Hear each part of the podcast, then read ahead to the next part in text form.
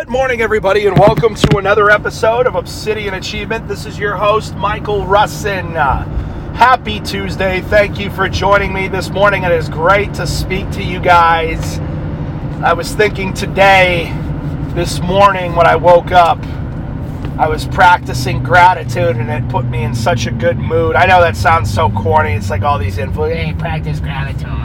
But it's like, seriously, if you want to change the course of your day, I have to figure out if anybody's dealt with this or has any tips. My, I wake up, I don't know if it's just because I get a big cortisol dump in the morning with the rest of my hormones. I'm very, my hormones are through the roof in the morning, and there's plenty of indicators. But I, uh, I wake up very anxious most mornings for no reason. Like I wake up and my chest is tight.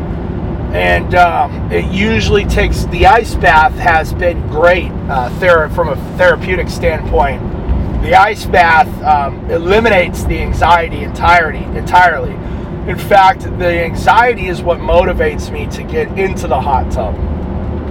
So as I'm cleaning up and perfecting every area of my life, you know, I'm deeply introspective and, and I'm thinking about why am I waking up with this anxiety? And I know it's from years and years and years of, uh, it, you know, when you're when you're when you don't know what your paycheck's going to look like that week, or you're in a commission position or something, which is all I've been in, or you own your own company you know, like which is all I've been in the past 12 years. Every day when you wake up, you're just hoping everything's all right, like nothing catastrophic happened overnight. you know, which is so funny because I'm, I'm good. You know what I mean? I don't have anything really outside of a major cataclysmic event. I don't have much to worry about anymore um, when it comes to finances and stuff like that. And even with a major event like happened last week, where we're still missing two weeks ago $30,000 of invoices, we're still good. You know what I mean? I don't know what it is. I, I, just have to imagine it's a pattern of behavior that needs broken. So I have to find. So I'm, I'm, my, one of my goals this year coming up for 20. You know, I'm not a big New Year's resolution guy at all, um, but I am using the end of 2024 as a benchmark. By the end of 2024, I want to wake up. I want to A, sleep peacefully, and B, wake up feeling good and happy and excited. That's my goal. That's my goal by the end of 2024. And I have to, what I've, this is the, I'm going to give you guys such a key lesson right now I've been trying to force this through the manipulation of external circumstances.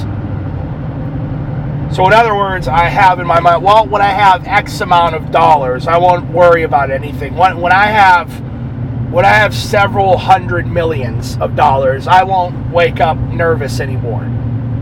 When I XYZ, I won't wake up nervous anymore. That's when I'll finally not have you know, wake up and, and roiling with anxiety.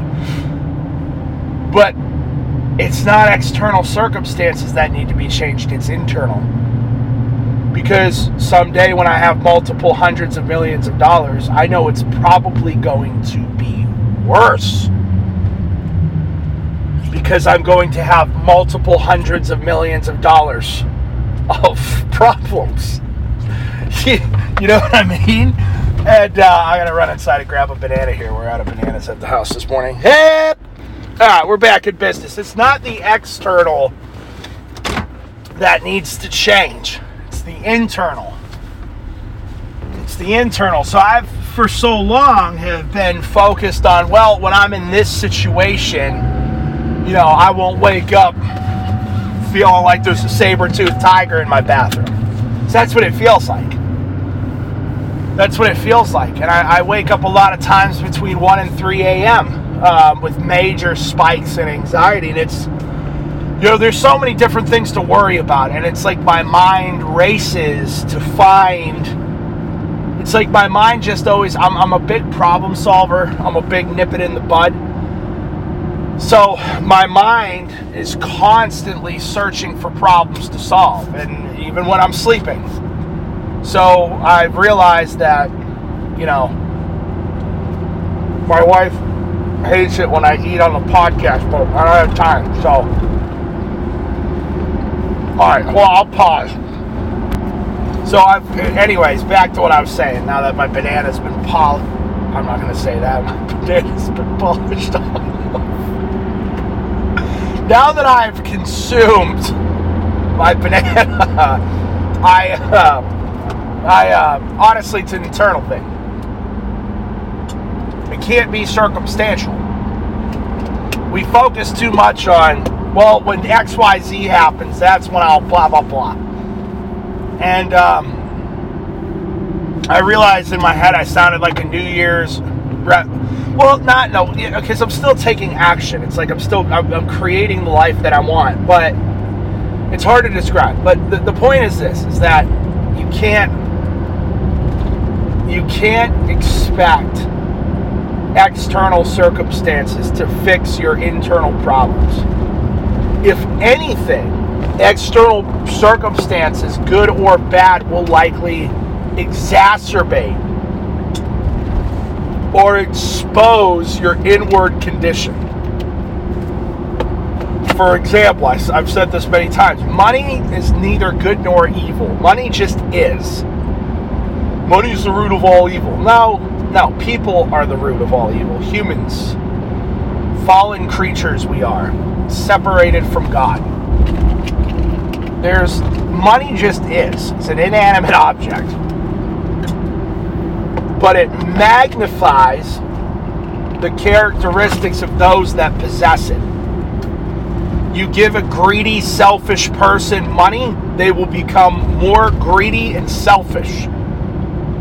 You give a drug addict money, they're going to become a worse drug addict. You give an alcoholic money, they're going to become even more of an alcoholic. You give a sadistic, manipulative person, money, they will become far more sadistic and manipulative. It is a magnifier.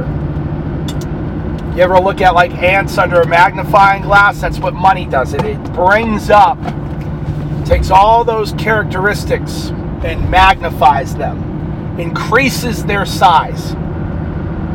But if you're altruistic and generous, it'll make you even more altruistic and generous. If you're selfless in giving, it'll make you even more selfless in giving. Money magnifies, it doesn't change you. Now, money can change people in the sense that you get locked into patterns of behavior, bad ones, that change you over time. But that's not the money, that's just the magnification of your negative personality traits and characteristics, right? It's not the money's fault people sit here blame money all day long. It's not the. It's like, well, I'm gonna tape a hundred dollar bill to my chair and scream at it till it repents. You know what I mean? It's retarded. It's not. Money's not. It just is. It's you. Money magnifies you. I play an exercise with people a lot that I coach and mentor, mentor, uh, where I ask them, "What would you do if I gave you a million dollars. And it's interesting to see people's responses. And then I sit back and I think, is this actually what this person would do? And I, I kind of come up with my own, okay, now I think this person's to blow it at the strip club. You know what I mean? But that's not the point of today. The point of today is nothing external will change you internally. And here's the thing people say, well, what about like really bad things happening to you? Those change you, right? Again, I think that money, extremely positive and extremely negative circumstances in life are magnifiers. So let's pull money out of the equation and go to really negative experiences. Really now this is in your adulthood. I'm not talking about you know shit that happens to us when we're kids. You know what i mean? You're, you're not you haven't developed i don't think your personality is fully developed until you're like in your teens if i'm not mistaken. I'm talking about when you have something bad happen to you really bad happen to you as an adult, how you respond is a very clear indication of where you're at internally and spiritually. So, money isn't just a magnifying tool. Um, really negative experiences are magnifying tools. Positive experiences are magnifying tools. You get a big promotion at work. Does it create in you a spirit of arrogance where you look down on other people and you start to treat your people that were formerly ranked the same as you like trash, people that were your quote unquote friends at one point? Or does it make you more humble? Does it make you work harder? Does it make you feel like you want to earn and really work that title? It's everything. There's so positive, negative experiences, and you could wrap getting money into a positive experience. So really, that's what it is. It's not so much just money. It's the it's a positive experience. Positive experiences also magnify personality traits. I'm, I'm going to kind of go off on a tangent here, but what you see now. I shared this post the other day that says that as the population increases, this is something I've been saying forever, the quality of the average person decreases so sharply and viciously. When, so let's pin that conversation real quick, the last one. Positive experiences, negative experience, one big positive experience we used as an example getting a lot of money magnify your internal characteristics. It strips away the covering of your true internal character and exposes you both either in a good way or a bad way, depending on how your makeup as a person. You know, more than anything, before I move on to what I was just about to talk about, more than anything, I've I want to be known. Like if I were to die, and when I will, which I will at some point, when I die, rather, if they were to inscribe words on my tombstone that described me as a person,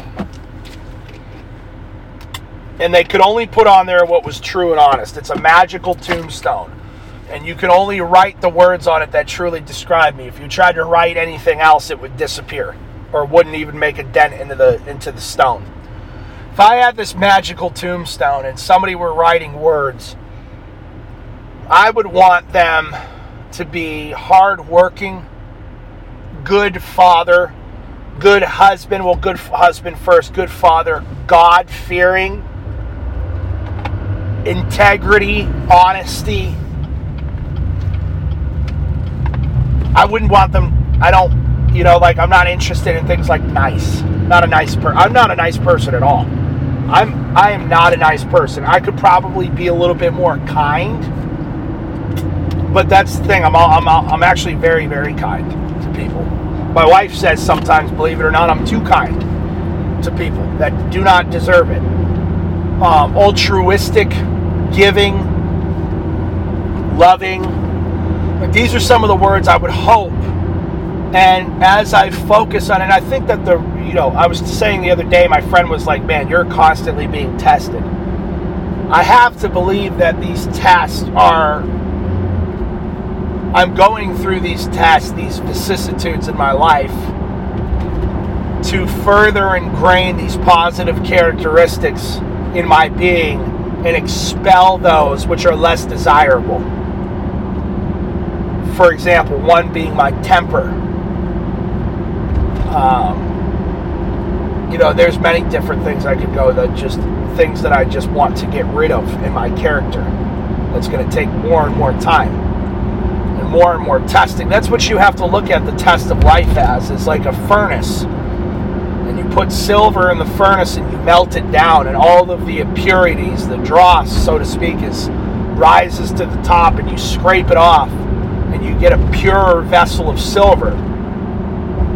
And then you do it again and again and again until it's completely pure. That's what That's what life is. That's what life is. But most people can't handle the heat. Because the same heat that hardens the egg softens the carrot. Right? The same heat that hardens the egg softens the carrot. And pressure can make diamonds and it can also burst pipes. So I want you to think about those things today. But what I, what, what I was about to start saying is um, the quality of the average person now is very, very low. And I, um, it's, it's very hard for me to be online now.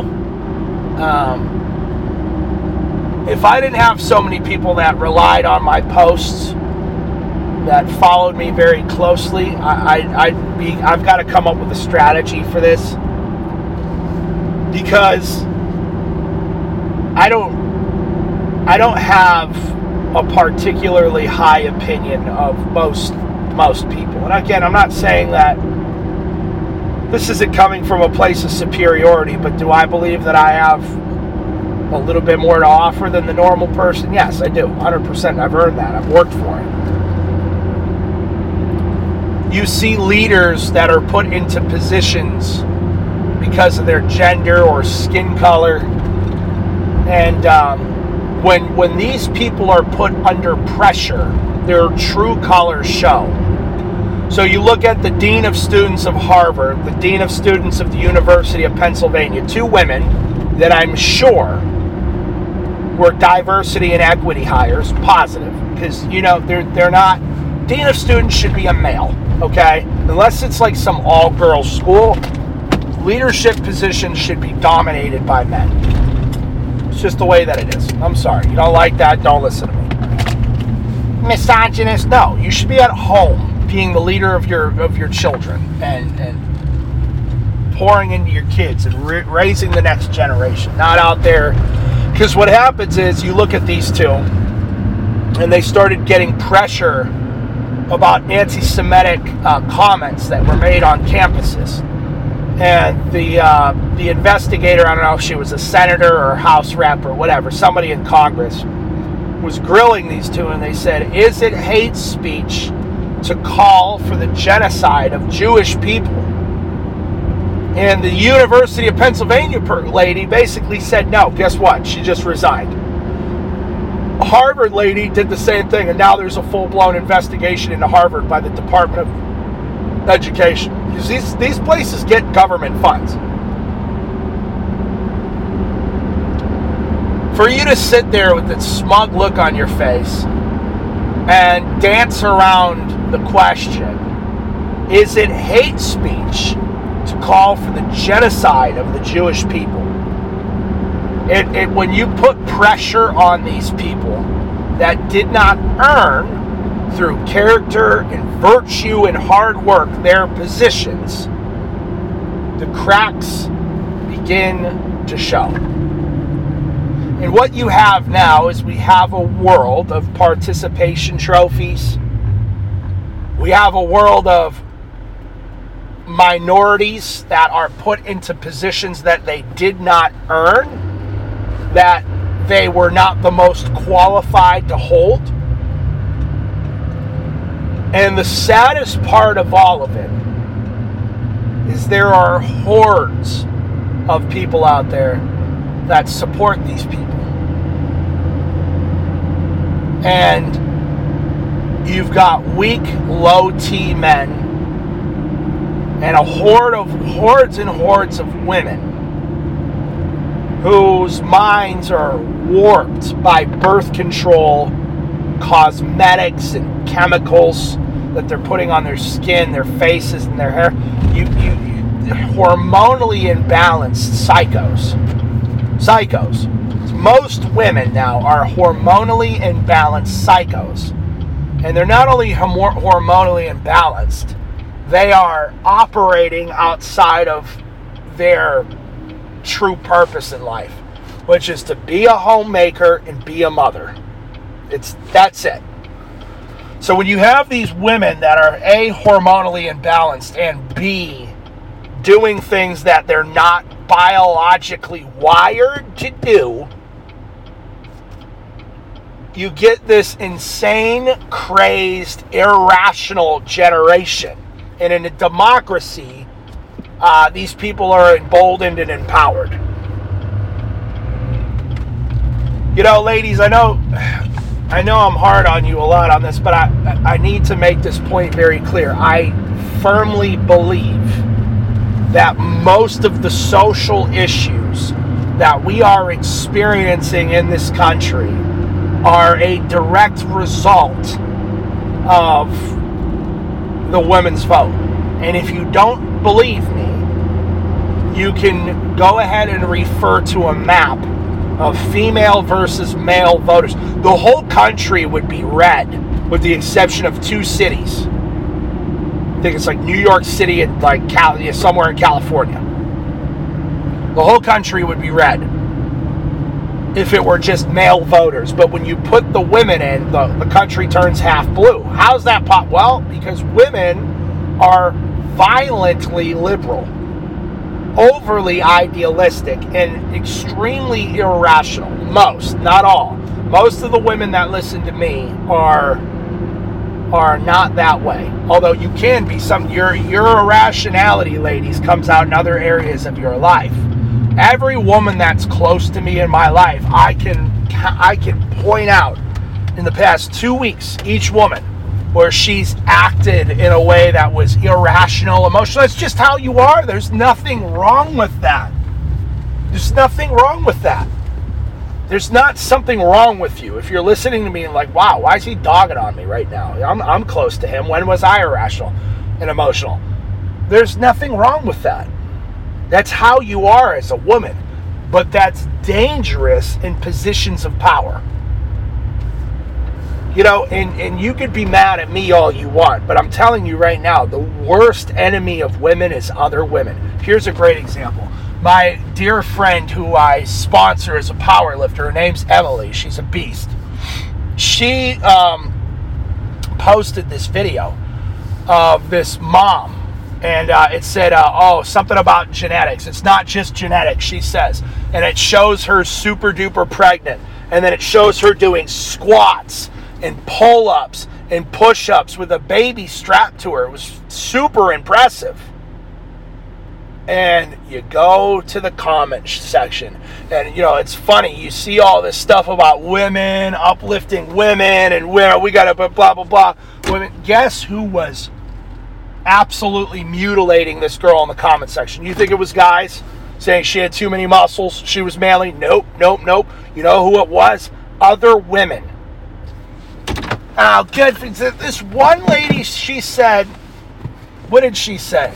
She said something along the lines of, wow, that's you know, genetics, but it is genetics because I work out too and I'm still fat. And you know what? What are you even doing? When's the last time you wrote a poem? When's the last time you did this? When's the last time you wrote a book or contributed to the humanities instead of obsessing over your body? And then another comment was like, that's bullshit. It is genetics. I work out all the time and I'm still fat. No, you don't. If you're fucking fat, you're not working out and you're not dieting, you undisciplined hog. You big fat lady. There's no accountability. There's no, I'm so tired of this. And the reason why I keep talking about it and keep talking about it is men, you need to get a hold of your women. My wife would never say some shit like that to another woman on the internet. In person, on the internet, nowhere. The women that I know that are close to me in my life that I have influence over would never say some shit like that to another woman on the internet. You've got a bunch of psychos out here running amok. The men need to start getting the women back under control. So I'm not saying to control them. I'm saying like if I my dog, I don't discipline my dog, he starts to turn into an absolute ass. It's the same thing. And men, need to, strong men need to start to influence in a positive way the women in their life and especially the other men in their life. Because weak men are ultimately the cause of all of this. It's not the women's fault, it's the weak men. Men that are afraid because they'll be called a misogynist, men that are afraid because they'll be called this, that, the other thing, men that are afraid because they'll get me tooed, men that are afraid. All these weak men. We got to flip the script. I know I kind of went off the rails today, but for real, we got to flip the script and we got to change this because the whole world's at stake. So if I'm a man I'm going to a control what I can control. The women in my I'm going to first control myself and make sure that I'm an example worth following. And that's all you need to do. Strong enough men, women naturally want to submit to. I don't have a woman in my life that doesn't in some way at the level of appropriateness that is that that makes sense for our relationship. Uh, I wouldn't say submit, but f- trust and follow me, which is submission. And that's the way it's supposed to be. The problem is these women don't have anybody to submit to besides the government because it's a bunch of weak, effeminate little dickweeds running around out here. So two lessons today. Fix yourself internally and don't focus on the external. And we need more strong men. That's it. That's the point. It's not to dog on the women. Ultimately, this is the fault of the men. So that's the that's the lesson. I love you guys. Let's get it. Peace.